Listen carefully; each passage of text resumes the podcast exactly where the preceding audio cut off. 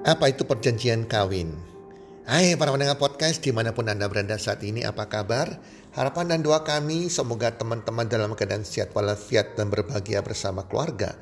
Dan pasti-pastinya rezeki Anda makin bertambah dari hari ke hari. Keberuntungan dan kesuksesan selalu menyertai Anda.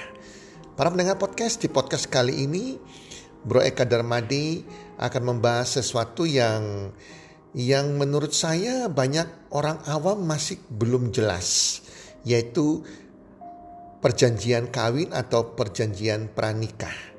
Dan Bro Eka Darmadi akan berbicara dengan calon notaris yang sedang magang di salah satu kantor notaris di Surabaya, yaitu Sudari Yosepin. Yuk teman-teman kita dengarkan bersama-sama apa itu perjanjian kawin.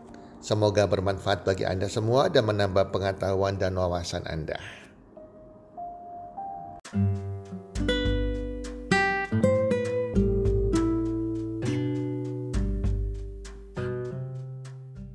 Halo semua, pada episode podcast kali ini dengan judul Apa itu Perjanjian Kawin.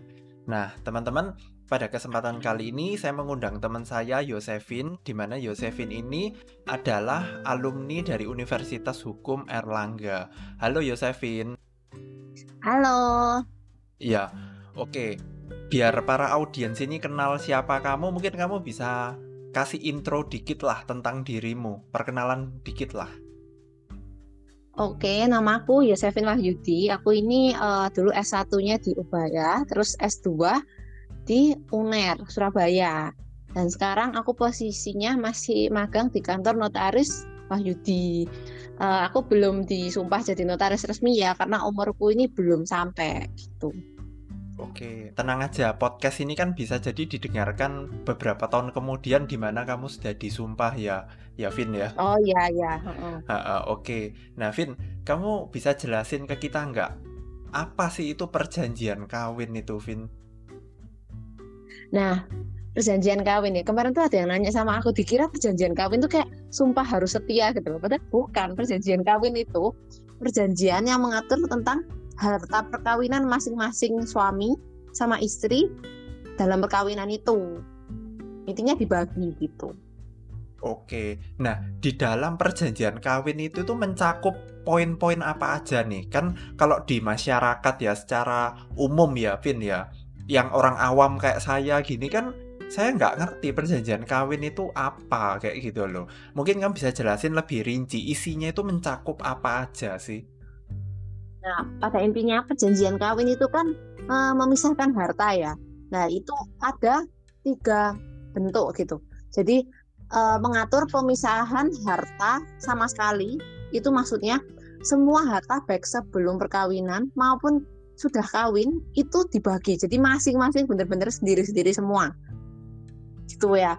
Terus eh, bentuk yang kedua itu pemisahan harta bawaan saja. Berarti misalnya semua harta yang diperoleh sebelum perkawinan termasuk warisan-warisan apa semua itu ya bisa tapi kalau misalnya pendapatan yang diperoleh dalam perkawinan misalnya kerja atau apa itu gabung punya suami ya punya istri. Ya sebaliknya juga gitu. Bentuk yang ketiga itu pemisahan terhadap untung rugi. Ya otomatis kalau untung rugi ini ngomongnya ya setelah perkawinan. Ada yang mau oh kalau untung dibagi uh, bersama tapi kalau rugi sendiri-sendiri. Ya boleh tergantung kesepakatannya masing-masing.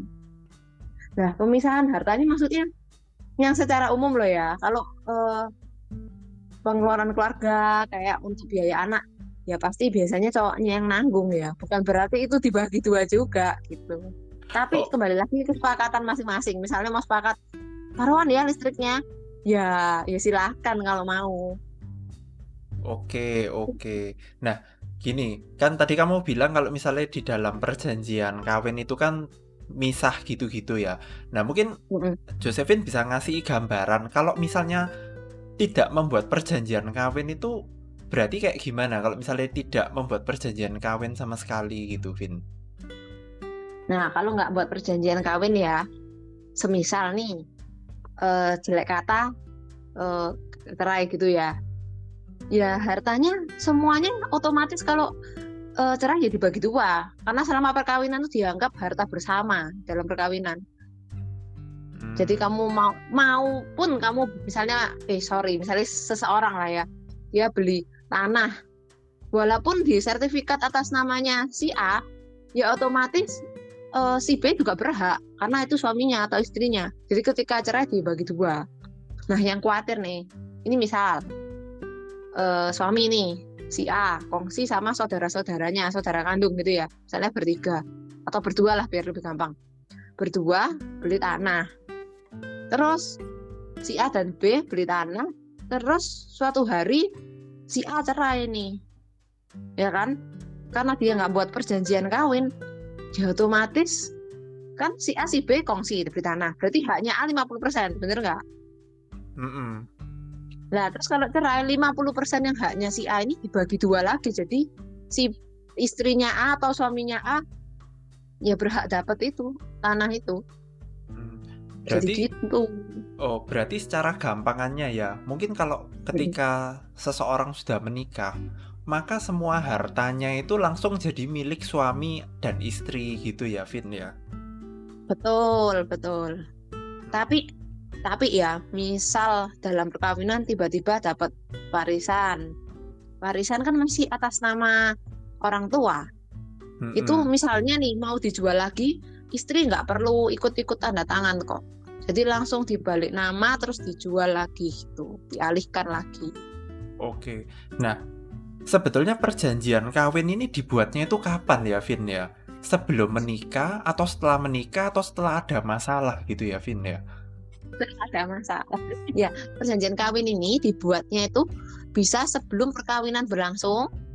Ya, jadi kalau misalnya sebelum perkawinan, eh, waktu perkawinan itu dicatatkan, ya kan? Nah, itu akta perkawinannya dikatetin sekalian waktu pencatatan catatan sipil itu. Nah, bisa juga setelah perkawinan karena eh, sejak tahun 2015 itu eh, keluar putusan Mahkamah Konstitusi ya. Jadi boleh setelah perkawinan. Tapi otomatis biayanya setelah perkawinan itu akan lebih mahal. Gitu. Lebih mahalnya itu mungkin bisa dijelaskan kenapa? Eh, karena prosesnya lebih ribet gitu ya. Cuma kalau misalnya kamu tanyain harga fix pastinya, aku juga eh, tidak terbiasa menentukan harga gitu ya. Aku kurang tahu. Cuma yang pasti lebih mahal daripada sebelum merit. Oke, tenang aja. harus daftar ke pengadilan negeri apa gitu-gitu. Nah kalau yang namanya ke pengadilan kan nggak ada barang murah ya gitu. Oke, tentang harga nggak usah khawatir karena podcast ini kan sifatnya kan abadi ya, jadi tidak perlu menyebutkan harga. Oh Oke. iya iya iya iya, bener-bener. Nah, nah sekarang gini deh, kan tadi Yosefin sudah jelasin nih ya kan tentang apa perjanjian kawin. Nah, mungkin Yosefin bisa jelasin ke kita ya toh tentang plus minusnya ketika pasangan itu membuat atau tidak membuat perjanjian kawin itu kayak gimana gitu. Eh, kalau ya ini udah rahasia umum ya. Orang tujuannya buat perjanjian kawin itu sebenarnya lah tujuan utamanya itu kan jaga-jaga kalau cerai. Ya jujur-jujuran aja ya kan. Mm-mm. Eh, tapi memang sebenarnya ada keuntungan sih. Jadi kan suami istri ini bisa ada usaha masing-masing gitu ya. Sekarang orang usaha itu rata-rata kredit ke bank, utang. Nah misalnya worst case jelek-jeleknya nggak bisa bayar, kan yang satunya nggak eh, terseret utang. Jadi anggapannya eh, harta yang lain itu masih aman gitu loh. Ini salah satunya ya. Terus, ya pak? Heeh. Ah, terus berikutnya kayak gimana? Selain itu, misalnya nih, eh kalau orang sebelum merit, kalau buat perjanjian kawin, kadang kan kalau pasangan belum tentu selalu jujur ya, ya lihat-lihat orangnya. Misal nih orangnya eh, nggak jujur, dia punya utang nggak nggak bilang. Terus waktu kawin baru terlilit utang ngomong kayak "Eh, ternyata aku punya utang loh, loh itu kan kayak jadi song gitu kan. Lebih baik kalau ada perjanjian kawin itu kan tidak menyeret salah satu gitu loh. Aset masing-masing tuh aman. Oke, Hmm. oke. Nah, bicara soal aset nih, ya kan? Nah, aset Hmm. yang bisa dikategorikan dan dimasukkan ke dalam perjanjian kawin itu apakah harus atas nama ya suami atau istri itu sendiri? eh gini, kalau misalnya apa pun itu mau saham, mau aset, mau apa gitu ya, itu akan dibuatkan apa kayak list gitu loh. Misalnya hartanya si A, tanah di sini, saham di sini, perhiasan ini tuh itu akan di list dan dilampirkan di perjanjian kawin. Jadi jelas gitu. Tapi ya ada juga orang yang merasa eh tak usah gitu-gitu, pokoknya eh, yang sebelum perkawinan aset ini tanah-tanah tetap dibagi masing-masing. Selain itu tidak apa-apa gitu. Ya bisa juga. Gitu.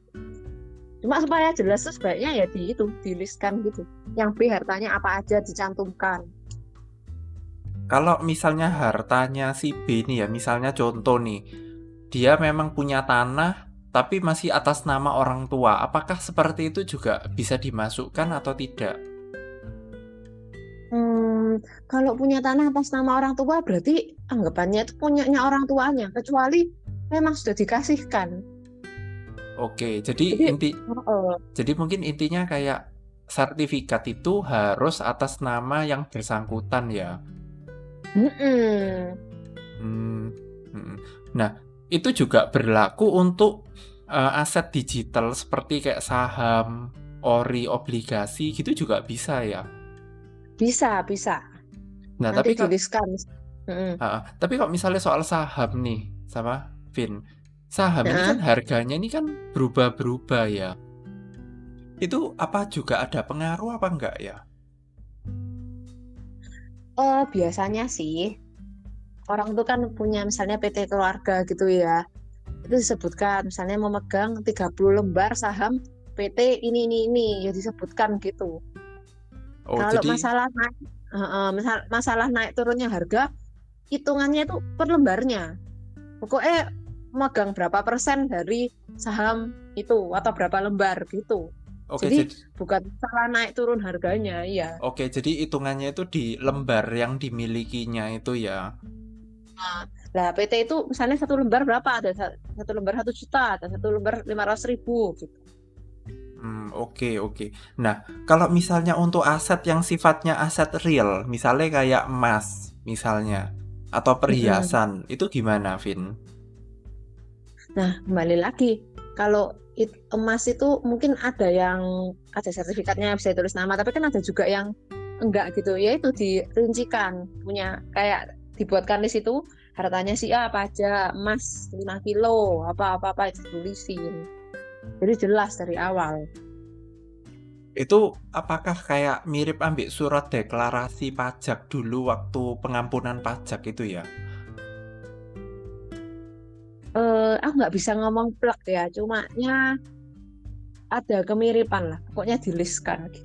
Oh, ada ada kemiripan ya, ada kemiripan. Nah, Oke. nah, Mm-mm. Nah, oke, kita masuk ke pembahasan selanjutnya ya. Jadi, untuk pembuatan perjanjian kawin ini apa harus melalui notaris ya, Vin ya? Apa bisa kita buat sendiri pakai materai 10.000 gitu mungkin? Soalnya eh, kan ini dibawa ke pengadilan harus akte otentik lah. Akte otentik itu yang buat notaris yang berkekuatan hukum. Baru Oh. pengadilan mau proses. Nggak ada kayaknya nggak pernah tahu deh orang buat di bawah tangan, di tangan sendiri kasih materai masukin pengadilan tembus itu kayaknya nggak ada deh. Harus akte otentik. Apalagi kan ini kan harta-harta kan sensitif ya. Hmm. Jadi harus pakai notaris ya. Jadi nggak bisa, like, misalnya. Para pendengar gitu ya melihat oh kayaknya perlu nih perjanjian kawin nih terus dia buat sendiri gitu nggak bisa ya harus notaris ya Ya, nggak bisa. Heeh, Nanti di pengadilannya nggak tembus. Hmm, hmm, hmm. nah oke nih nah kan kamu kan ya kerja di di kantor notaris kan nah mungkin kamu Mm-mm. bisa memperkenalkan kantormu jadi misalnya para pendengar di sini ada yang mau tanya-tanya atau mau mau apa ya mau bikin lah bikin surat perjanjian kawin itu mungkin bisa ke tempatmu coba kamu perkenalin deh tempatmu Vin Jadi buat eh, teman-teman ya, eh, kalau di kita itu kan sering juga buat perjanjian kawin. Yang paling umum itu sebenarnya bagi perjanjian kawin yang harta bawaan saja, yang harta sebelum perkawinan. Itu paling umum. Cuma uh, kembali lagi apa pun jenis perkawinan yang disepakati oleh uh, klien calon suami atau istri ini atau yang sudah menikah ya nggak apa-apa. Kita uh, akan akan buatkan atau misalnya itu agak aneh atau nggak sesuai pasti kita memberikan masukan atau mengarahkan sebaiknya gini gitu. Supaya intinya itu melindungi keamanan masing-masing pihak nggak ada yang dirugikan. Supaya semuanya itu enak tidak ada pertikaian di kemudian hari gitu loh. Dan selain itu kalau di tempat aku juga sih paling sering ini kalau bagian aku ya aku tuh paling sering ngurusi PT, CV, UD, ngurusi perizinan-perizinan semua itu. Kan ya ampun perizinan tuh ribet ribet banget. Apalagi kalau PT-PT sekarang itu kan sering didatang-datangin polisi mintain izin ini itu. Jadi sebisa mungkin perizinan itu harus lengkap nah selain itu ya seperti notaris pada umumnya AJB pokoknya yang bawa-bawa tanah-tanah itu ya bisa. Pokoknya uh, lebih baik jangan takut tanya-tanya deh karena tanya itu gratis. Nggak jadi pun tuh nggak apa-apa. Daripada kita kan senang ya kalau bisa bantu orang juga. Daripada orang itu jelek kata keblowo mending banyak-banyak tanya tanya-tanya gitu. Nah, kalau misalnya mereka mau tanya-tanya ini harus datang ke mana atau mungkin ada sosial medianya atau mungkin ada nomor telepon yang bisa dihubungi gitu mungkin? Uh, mungkin bisa hubungin di nomor HP aku sih. Uh, lewat WhatsApp sebenarnya oke, okay. sebisa mungkin pasti dijawab. Cuma berdasarkan pengalaman, kadang ada orang itu yang bingung sendiri sama masalahnya dia jadi kalau di WhatsApp itu ya nggak jelas waktu ketemu kayak ngomong panjang lebar dilihat dikupas. Oh ternyata maksudnya gini toh gitu loh. Kadang tuh khawatirnya tuh kurang jelas di WhatsApp gitu. Tapi kalau untuk masalah yang cuma simpel-simpel misalnya aku mau buat PT gitu, ya gitu atau aku mau buat perjanjian kawin gitu ya ya bisa sih. Cuma memang paling enak tuh sebenarnya ketemu atau at least telepon gitu loh biar tahu maunya itu apa. Oke. Nah mm-hmm. Nah sekarang pertanyaan berikutnya ya jadi uh, kalau misalnya sudah membuat nih perjanjian pernikahan ya perjanjian kawin mm-hmm. terus suatu hari nanti ada perubahan atau kayak berubah pikiran atau apalah itu apakah isinya itu bisa disesuaikan lagi gitu ya, Vin ya? Bisa sih mau dilaku, dibuat kayak pembatalan gitu atau dirubah bisa. Pokoknya paling penting kedua belah pihak sepakat. Kadang tuh khawatirnya kayak orang-orang tuh kadang nekat. Bisa nggak buat gini? Tapi si suamiku atau istriku gak usah tahu. Lah itu kan berbahaya. Oke, oke. Okay. kan orang tuh nakal-nakal gitu loh. Iya ya, jadi nakal gitu ya. Nah, nah. oke. Nah, perjanjian misalnya ya terjadi sesuatu atau apa pun itu ya. Apakah mm -mm. Perjanjian kawin ini bisa mempengaruhi hak warisnya buat sang anak? Jadi, uh, misalnya cerai gitu ya, harusnya kalau nggak pakai perjanjian kawin, misalnya ayahnya meninggal itu ahli warisnya itu istrinya sama dua anaknya. Tapi kalau ada perjanjian kawin, ya uh, anaknya mewaris uh, intinya warisannya itu jatuh ke anak-anaknya aja jadi misalnya ayahnya meninggal anaknya aja dapat istrinya nggak dapat walaupun nggak cerai ya ini masih kawin cerita oh karena sebaliknya juga gitu karena anggapannya itu mereka wis pisah harta jadi begitu hmm. ada apa-apa dengan salah satu langsung turun 100% ke anak gitu ya iya untuk harta-harta yang tadi diliskan punyanya yang meninggal itu Hmm, oke oke. Jadi itu mungkin jadi salah satu benefit juga gitu ya, Vin ya. Iya, kalau sekarang sih aku juga tanya survei ke teman-temanku. Rata-rata ngomong lebih baik pakai sih. Rata-rata semua ngomong. Yang nah. sudah baru merit pun ternyata mereka juga pada buat. Oh, oke oke. Nah, sekarang kalau misalnya kita bicara soal soal culture ya, culture di lingkungan lingkungannya anak-anak seusia kita gitu ya. Nah, itu bukannya kayak kadang itu ada konotasi yang negatif gitu ya kalau misalnya buat surat perjanjian pernikahan. Menurut kamu gimana? Bener, orang-orang tuh banyak ngomong kayak, loh kenapa kamu takut uh, hartamu aku ambil gitu ya kan? Jeleknya orang kan banyak mikir gitu kan. Mm-mm. Padahal uh, ya itu kembali lagi ke komitmen pasangan masing-masing ya. Kayak selama pacaran kamu kan bisa lihat orang ini kayak apa gitu loh. Aku Hmm. rasa mem- membuat itu sebenarnya juga melindungi pasangan kalian juga. Misalnya banyak hutang gitu kan, jaga-jaga gitu loh. Jadi bisa sih sebenarnya asetnya dinamain ke istrinya. Jadi misalnya nggak bisa bayar utang, aset-aset yang lain tuh masih dilindungi karena dinamain ke istrinya. Semisal ya kayak gitu. Cuma ya kalau bawaannya pikirannya negatif terus, ya apa pun jadi negatif gitu loh. Oke, Kan jadi kembali lagi ke pasanganmu tuh orangnya kayak apa.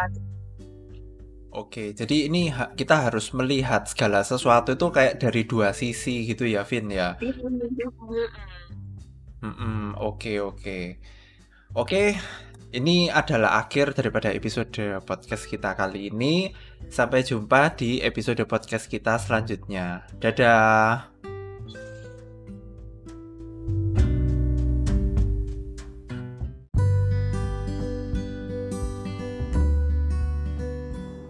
Terima kasih sudah mendengarkan podcast kami.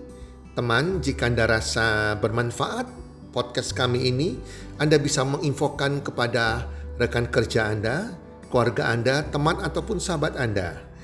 Dan jika ada hal-hal yang Anda ingin tanyakan kepada kami ataupun topik-topik apa yang Anda ingin kami bawakan, kami sampaikan, Anda bisa DM kami di Instagram kami healthcommunity.id. Salam one two three, salam sehat, sejahtera dan bahagia.